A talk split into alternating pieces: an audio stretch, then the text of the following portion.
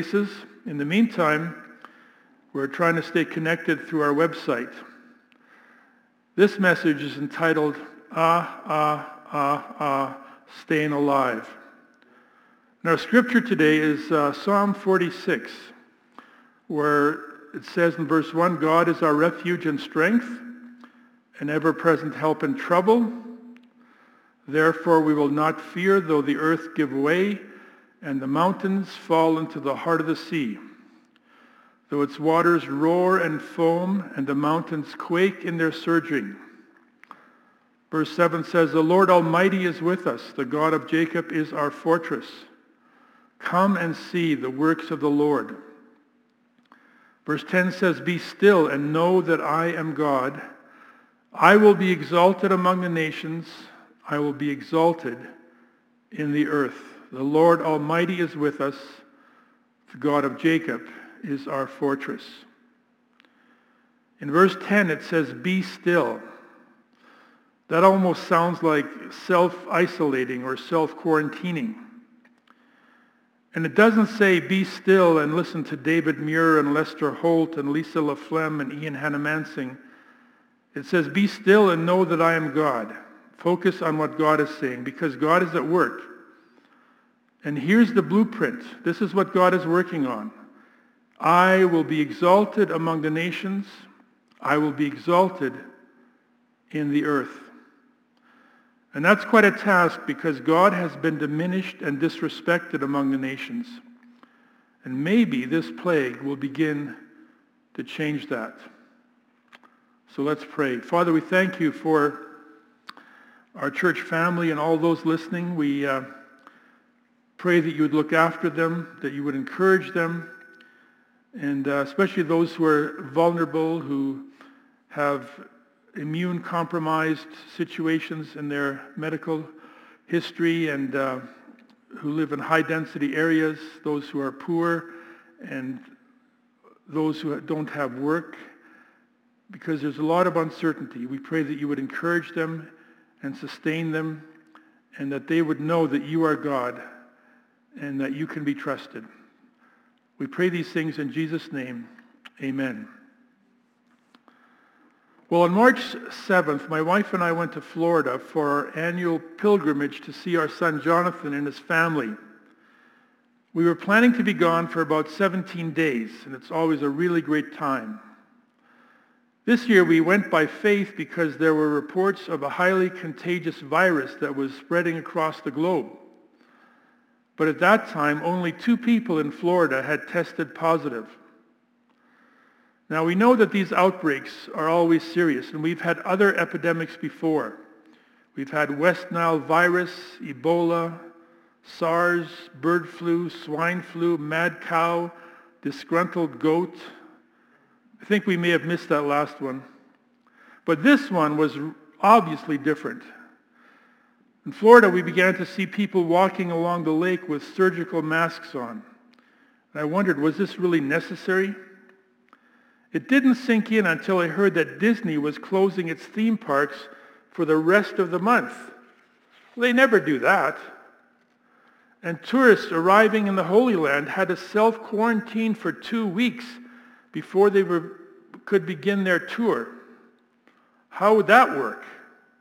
And then March Madness was canceled. The annual college basketball playoffs were suspended. How is that possible? And then there were reports of travel restrictions and borders closing and cities on lockdown. There were empty grocery shelves, no hand sanitizer, no toilet paper. I went into Publix to buy some Chobani passion fruit yogurt. I couldn't believe it. Publix has about as many shoppers as Safeway, but it looked like Costco at high tide. When you're seeing this, it's hard to wrap your mind around it especially when it happens so fast and you don't have time to process it. I'm a contemplative, so I need at least 24 hours notice if there's going to be any incoming stress. I must admit this was very disorienting. Fortunately, my wife, who is a lot more level-headed, waited for hours on the WestJet phone line to find us an earlier flight. And by God's grace, we got two seats on a plane that brought us home nine days sooner than scheduled. And forget about social distancing. At the Orlando airport, you're wading through a mass of humanity, all trying to evacuate the happiest place on earth. Standing in the TSA lines made me think of Psalm 91, verses 6 and 7.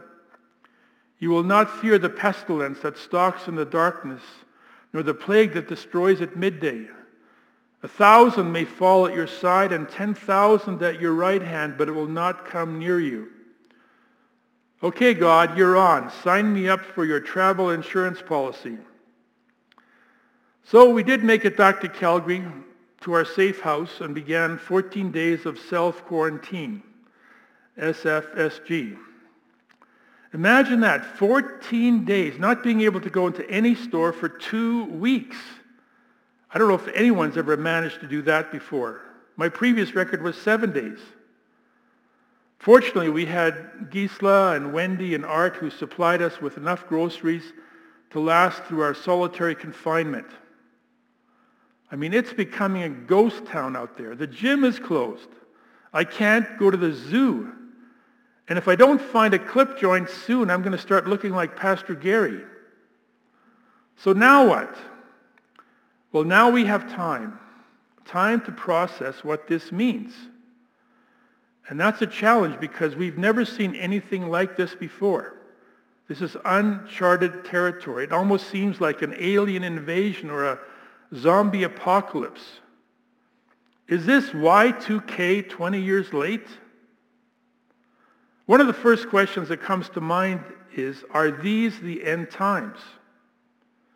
In Revelation 6, the four horsemen of the apocalypse appear and they ravage the earth with wars, famines, and plagues.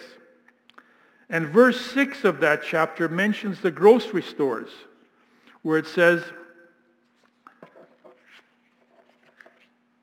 Then I heard what sounded like the voice among the four living creatures saying, A quart of wheat for a day's wages, and three quarts of barley for a day's wages, and do not damage the oil and the wine and there shall be no Purell and Purex. That's uh, my paraphrase. Are these the last days?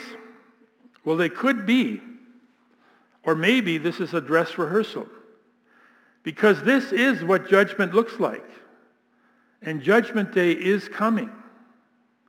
So did God send this virus? We don't know. We do know that it had a natural origin not a supernatural one. This is biology gone toxic. And it's interesting that the Chinese doctor who discovered this virus was a Christian. And the government tried to suppress his findings. But he sounded the alarm anyway at the risk of his career and has since died because of this plague. Because this is no respecter of persons. The fatalities will include the righteous and the unrighteous. Because even though we are the ambassadors of the kingdom of God, we do not have diplomatic immunity from trials and tribulations. So is this the end times? Nobody knows. Is the zoo going to be open during the tribulation? Are these the last days? Who knows? But in a season of distress and danger, it doesn't help to spend a lot of time in your imagination contemplating worst case scenarios because that can give the enemy a foothold. Satan wants to exploit this crisis by spreading fear until it escalates into a panic. And that's far worse than the coronavirus. And I think the real danger is us becoming self-absorbed, worrying only about our health, seeing other people as a potential threat we can become suspicious and paranoid. And we can even lose our mental health worrying about our physical health. There is a better way. Instead of dwelling on questions we can't answer, we have to discipline ourselves and focus on the answers we already have in the Bible. Because in this global crisis, there are a number of opportunities that God is giving us. And remember, this is the God who has promised to make all things work together for our good, even things like this. And we know that God is not self-isolating. He has not quarantined himself. He is at work, and he's giving us opportunities. And so the first order of business is repentance. This is a great opportunity for repentance.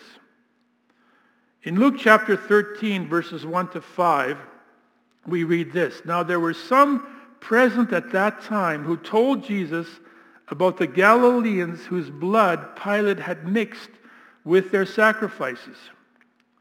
Jesus answered, Do you think that these Galileans were worse sinners than all the other Galileans because they suffered this way?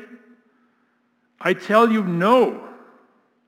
But unless you repent, you too will all perish. Or those 18 who died when the Tower of Siloam fell on them. Do you think they were more guilty than all the others living in Jerusalem? I tell you, no. But unless you repent, you too will all perish. Two tragedies had recently taken place. One was because of a state-sponsored slaughter, and the other because of a terrible accident. And the questions people were asking was, did the victims of these tragedies deserve this fate because they were worse sinners than the rest of us? And Jesus said, no. But the, unless you repent, you too will all perish. The lesson is clear. Whenever there are natural disasters or terrorist attacks or pandemics, we all need to examine ourselves and acknowledge our own sin and repent. And above all, what repentance means is that we start taking God seriously. Because that's exactly what's missing in our society. We don't take God seriously. In fact, mocking God has become part of our vernacular. It's one of our most popular expressions. Oh my God, I love your outfit. Oh my God, I ate too much.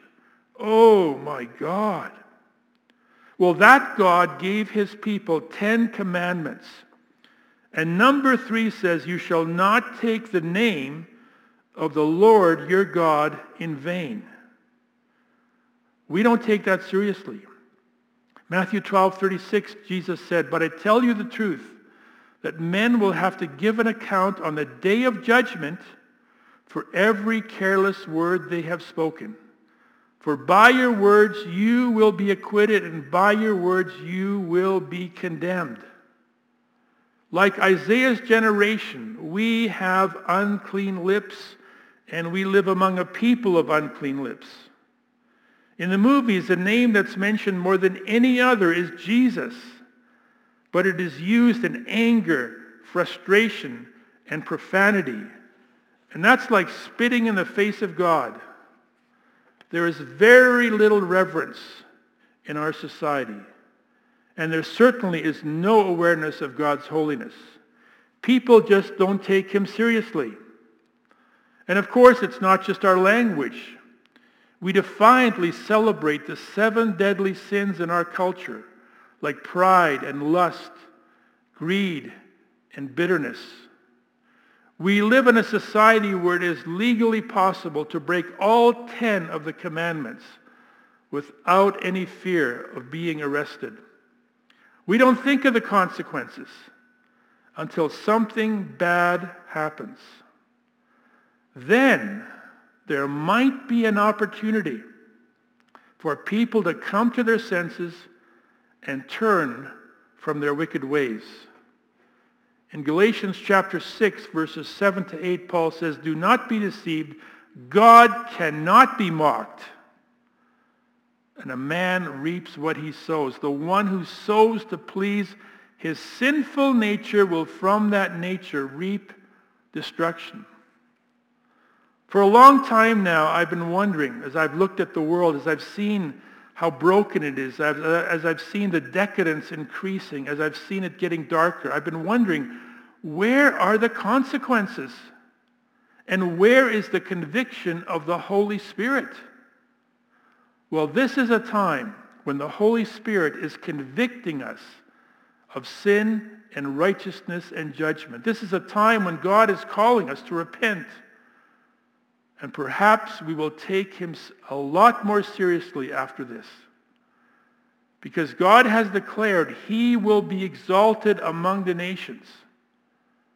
May we see that happen soon. We can't go back to business as usual. Our materialistic prosperity has been a curse. I mean, forget the prosperity gospel because the side effect of prosperity is usually spiritual indifference. It's adversity that forces us to pray and seek God. This is a tremendous opportunity for revival. The second opportunity for us in this pandemic is to rediscover humility. 1 Peter chapter 5, verses 5 to 7 says, Clothe yourselves with humility towards one another, because God opposes the proud, but gives grace to the humble. Humble yourselves, therefore, under God's mighty hand, that he may lift you up in due time. Cast all your anxiety on him because he cares for you. If we would be honest, we would have to admit that we are such arrogant people. We are so self-sufficient. We don't need the Father, Son, and Holy Spirit because we have our own Trinity. The three most adored idols in our culture are success, sexual indulgence, and science. These days you hear people say, I don't believe in religion. I believe in facts. I believe in science. And the implication is that science has made God irrelevant. It's the Big Bang, stupid. It's evolution. It's fossils. It's billions and billions of years. Who needs God when you've got billions and billions of years? I believe in facts and fossils. We kind of assume that science explains everything, that science can solve everything, and that science can make us safe. We are so proud of our scientific intellect, so self-sufficient. In fact, there are scientists who claim that by editing our DNA and by disinfecting the gene pool, they can eliminate disabilities and disease. Huh. Well, how's that working out for you? We are so arrogant in the things that we think we can control until something really bad happens. All it takes is for one corona-shaped virus to expose science as a false god. It is not omniscient.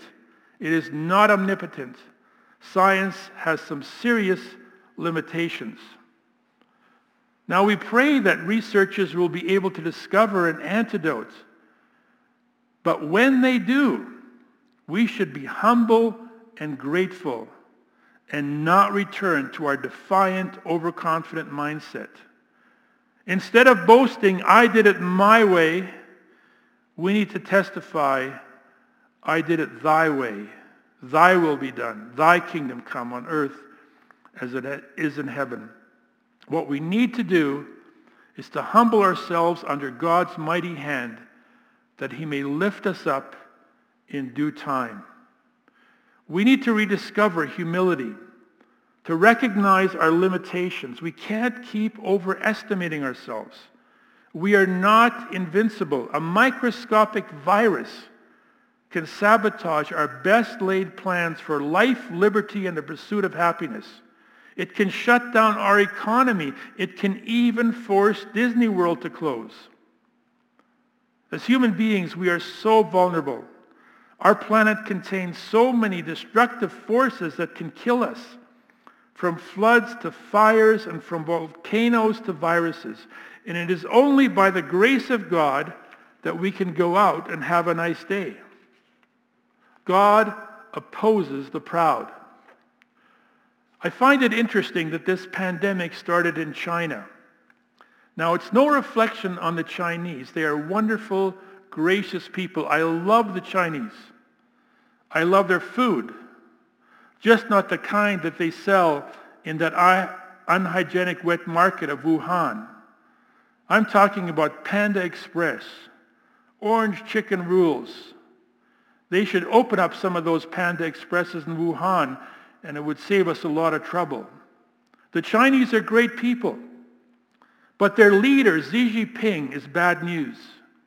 He is probably the one person in this world who has more ego and pride than Donald Trump.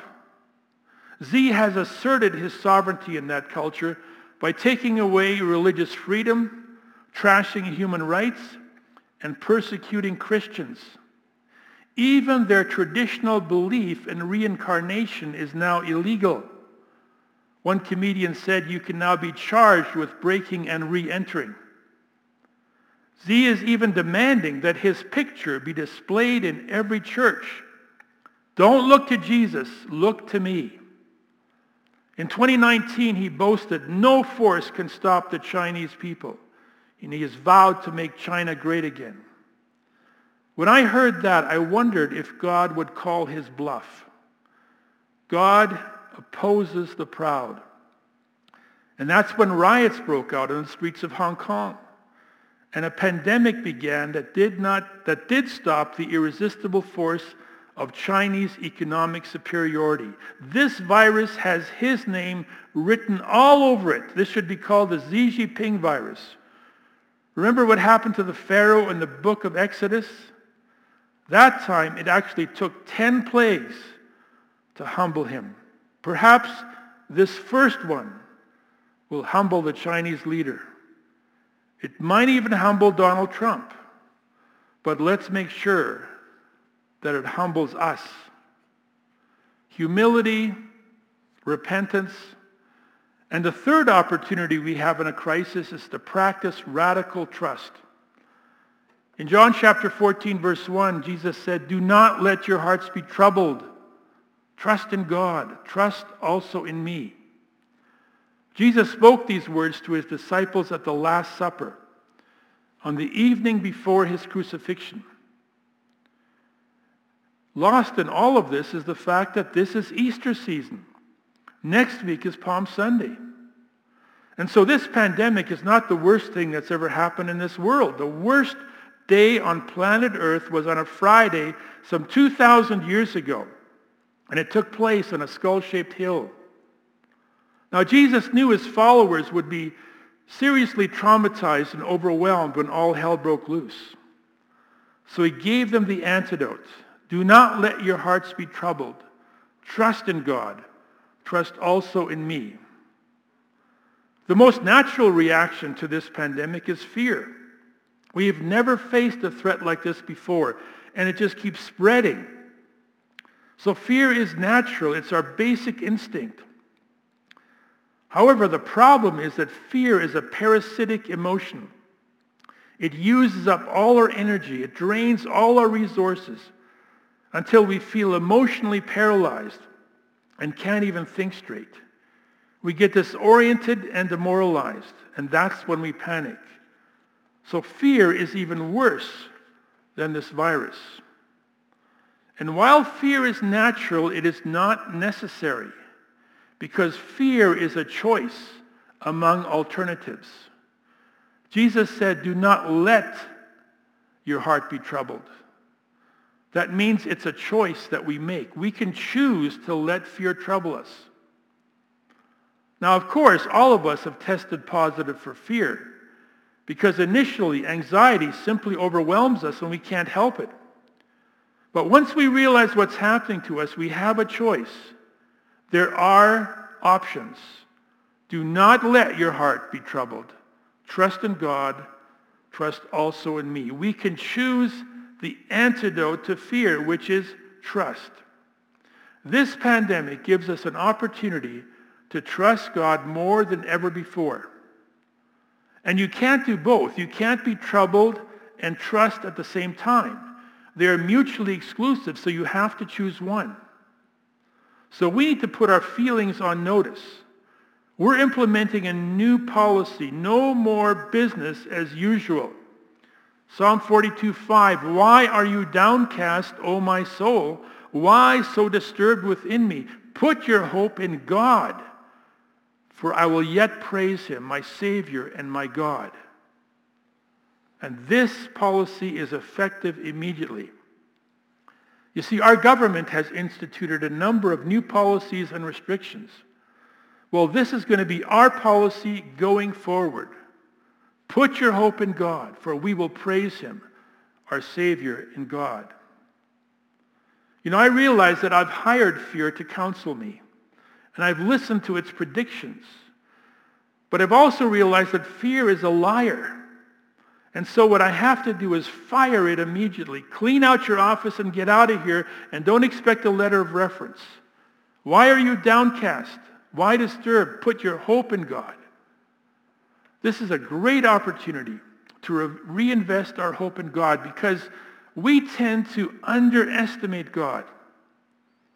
Most times I see God as slightly bigger than the last problem he solved and somewhat smaller than the current problem that I face.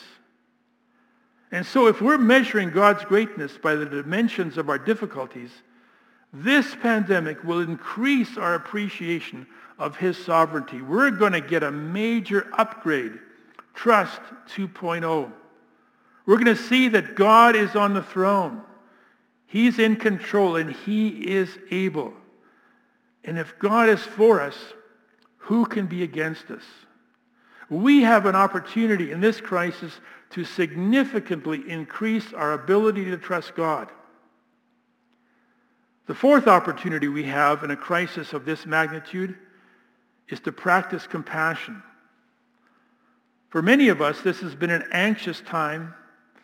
It's a frustrating time. It's a tremendous inconvenience. But we're going to be okay. But what about the others?